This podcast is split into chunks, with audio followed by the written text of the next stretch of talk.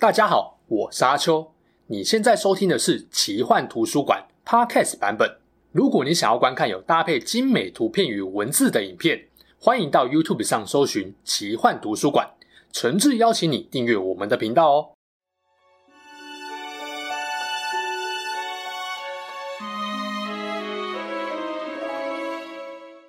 Hello，大家好，我是阿秋，来聊聊神秘奇幻的主题故事。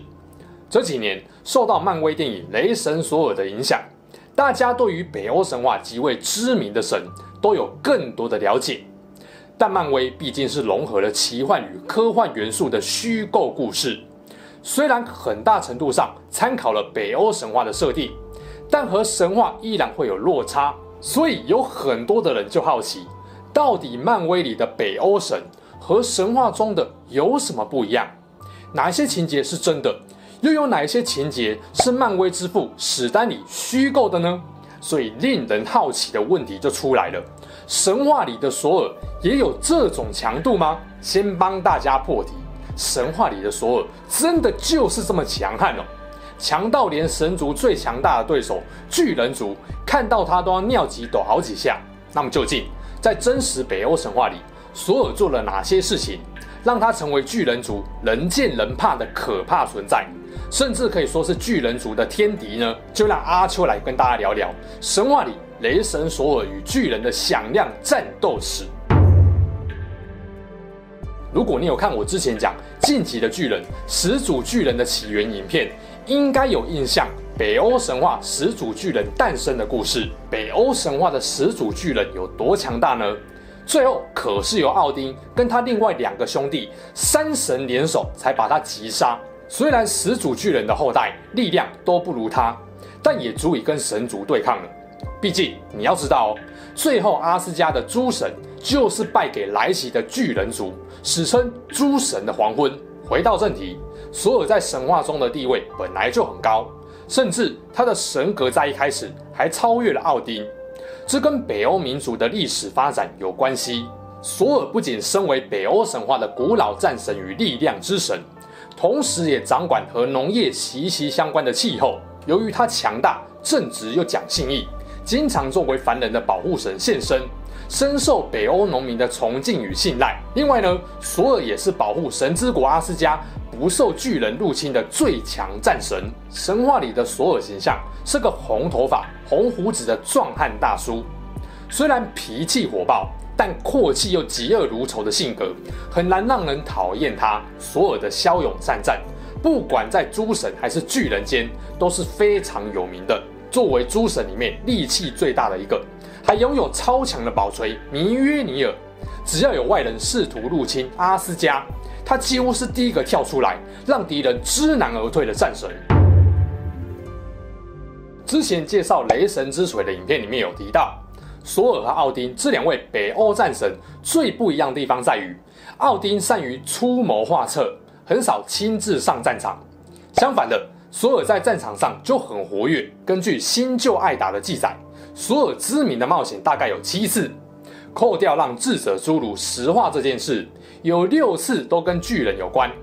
大家可以看一下画面上的整理。接下来我会个别把这六段故事讲给大家听。在阿斯加还没盖起坚固的大城墙以前，曾经有一位自称铁匠的人来到了阿斯加，对诸神说愿意花一年的时间帮忙盖高耸坚固的城墙，防止巨人入侵。但天下没有白吃的午餐，作为报酬，铁匠想要两个东西，一个是神之国人气爆表的爱情之神弗雷亚，另一个是天上的太阳与月亮。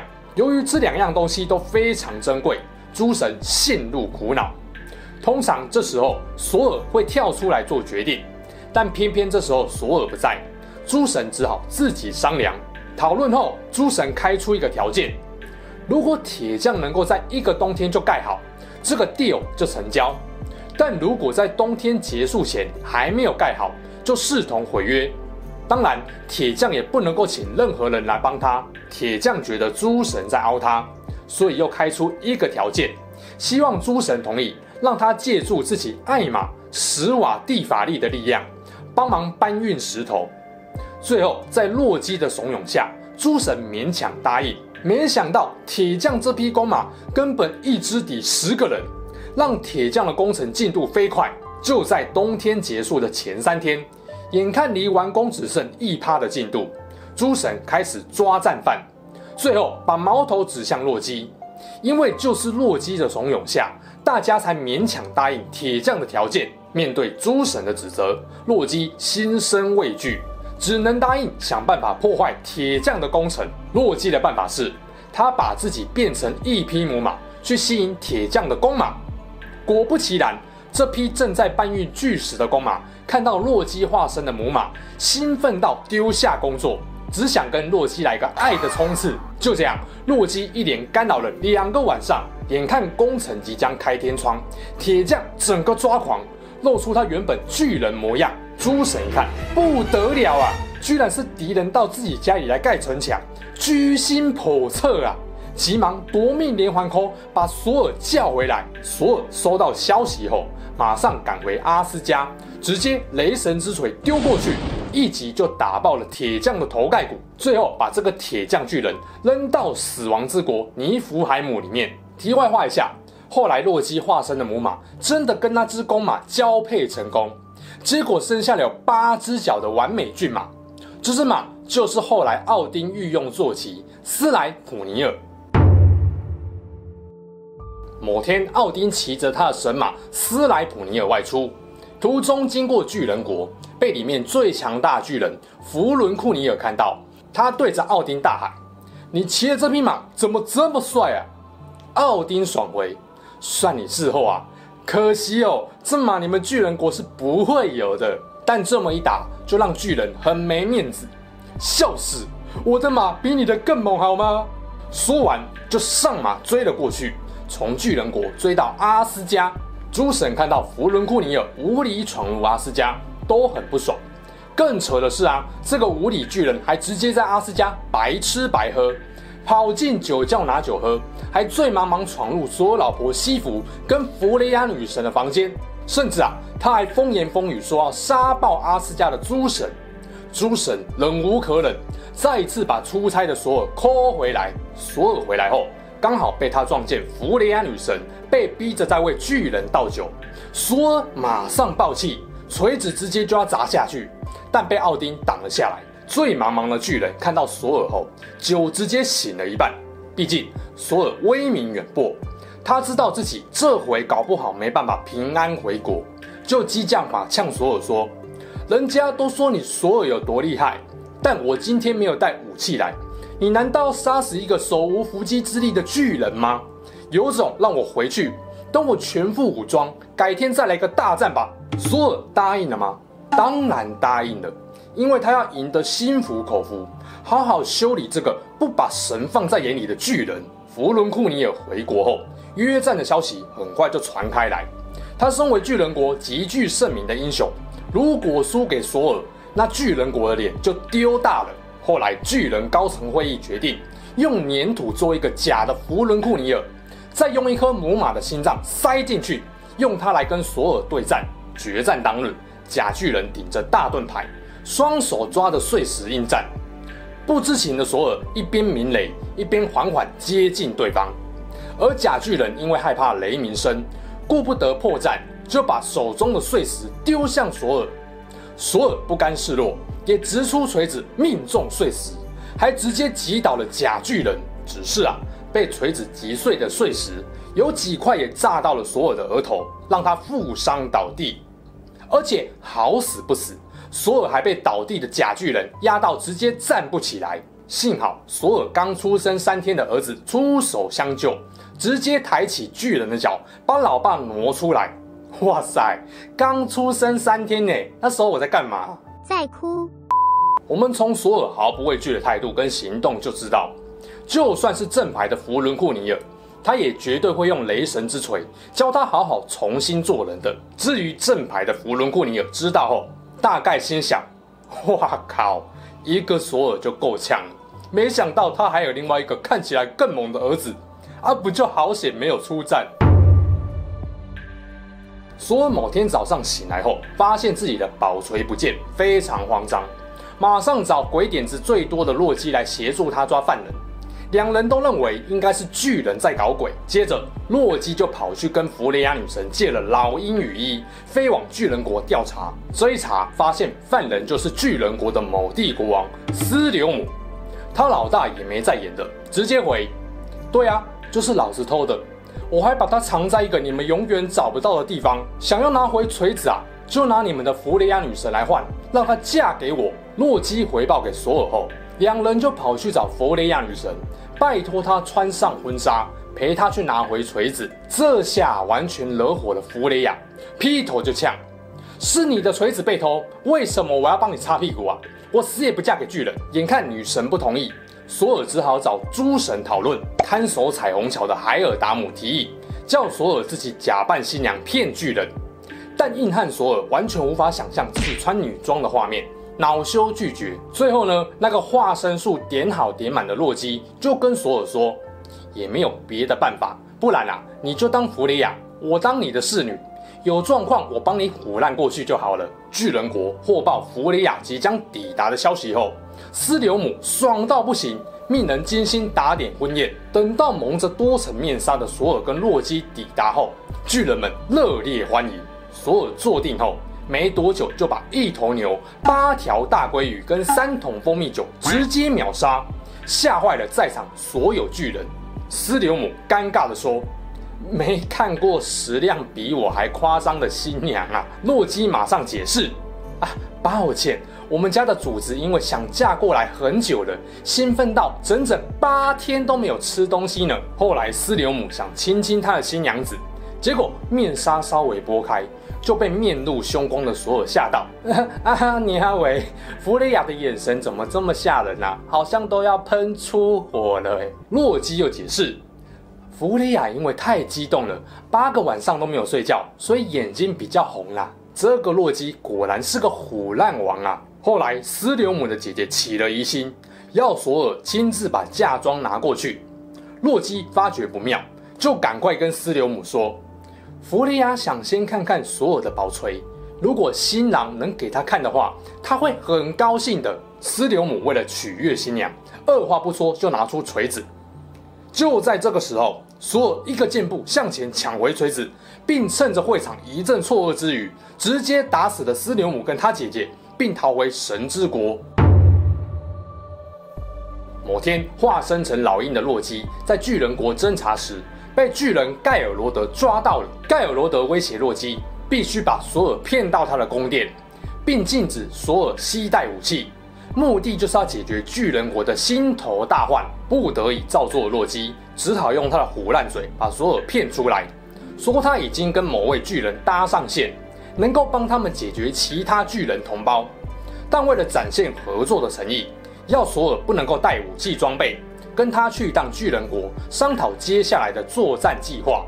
索尔虽然心存怀疑，但还是跟着洛基去了。赶路到一半，他们到女巨人格利德的家借住一晚。这个格利德是奥丁的一位情人，趁着洛基熟睡时，偷偷警告索尔说：“这是一场洛基要把你卖掉的骗局，并把自己的装备道具都借给了索尔。”后来，两人到盖尔罗德的城堡后，索尔大开杀戒。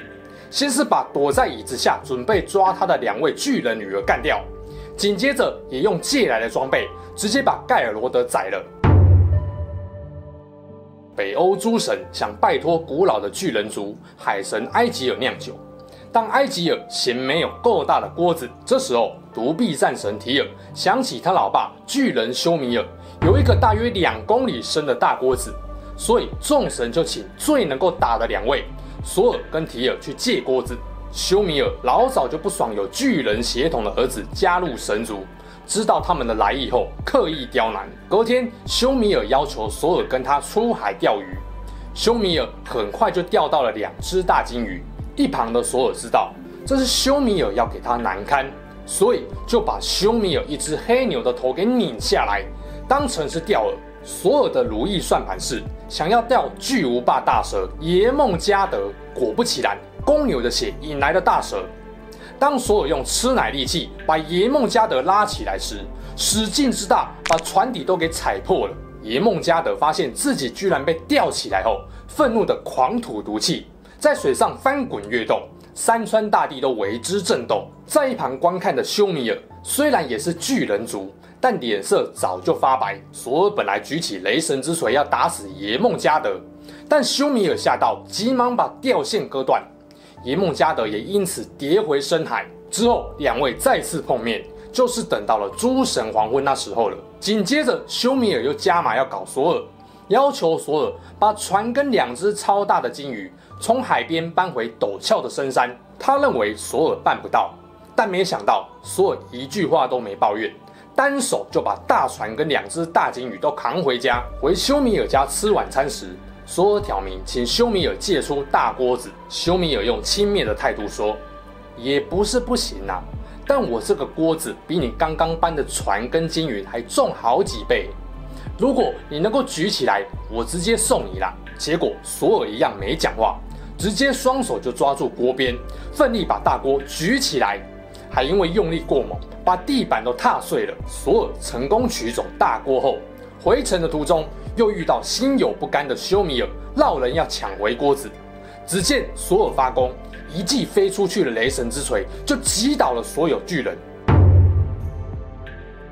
有一次，索尔带着自己的贴身随从跟洛基，打算金兵突袭巨人国。经过一番波折，他们到达了巨人国的其中一个国度乌特加尔，并进入城堡见到了国王。这位巨人国王知道索尔一行人的来意，想要挫挫索尔的锐气。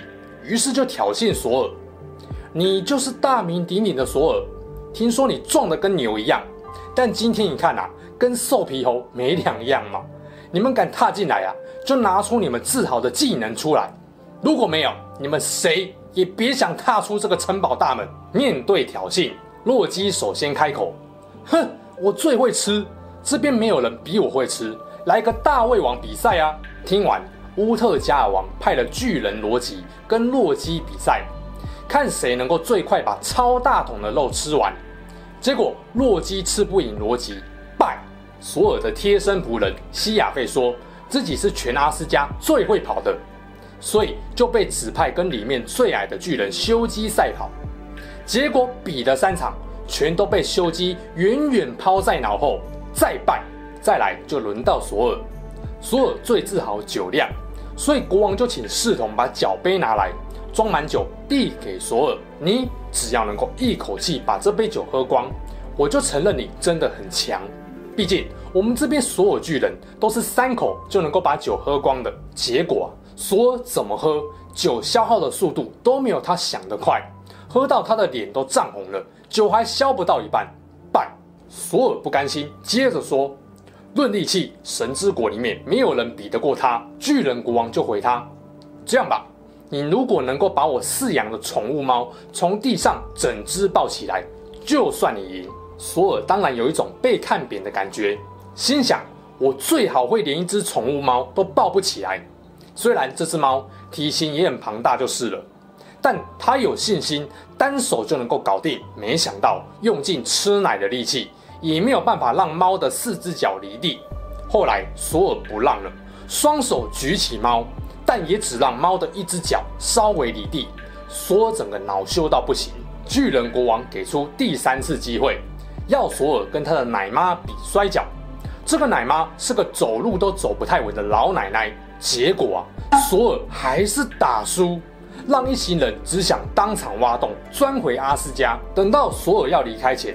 巨人国王才坦诚，这五场比赛的对手都是他幻术下的产物，而这五个对手的真实身份，都是按常理来说无法被战胜的对手。尤其那只猫的真身，居然是他的死对头——世界巨蛇耶梦加德。虽然索尔完败，但他的表现已经超乎巨人国王的预期，也让巨人们再次见识到索尔超凡的战力，再也不敢主动找他麻烦。以上六个就是索尔跟巨人最知名的战斗史。听完，相信大家都更了解神话里的索尔有多强了，也明白为何巨人族会害怕索尔了。可惜，索尔再怎么强大，依然逃不过诸神黄昏的命运。就这样，北欧神话里的巨人族克星，神之国这颗最耀眼的星星，最终还是陨落了，和巨蛇同归于尽。虽然神话的索尔已经死了，但他的英勇形象已经深深印在世人的脑海中，并透过现代 ACG 跟奇幻作品，继续把雷神索尔威猛霸气的形象与精神，延续到千年后的现在与未来。好啦，这起事件就说到这边。如果你喜欢我们分享的故事，记得订阅我们频道，也别忘了打开小铃铛。你的订阅、按赞与留言就是我创作的最大动力。之后还会跟大家分享更多悬疑怪奇的事件。我们下次见喽，拜拜。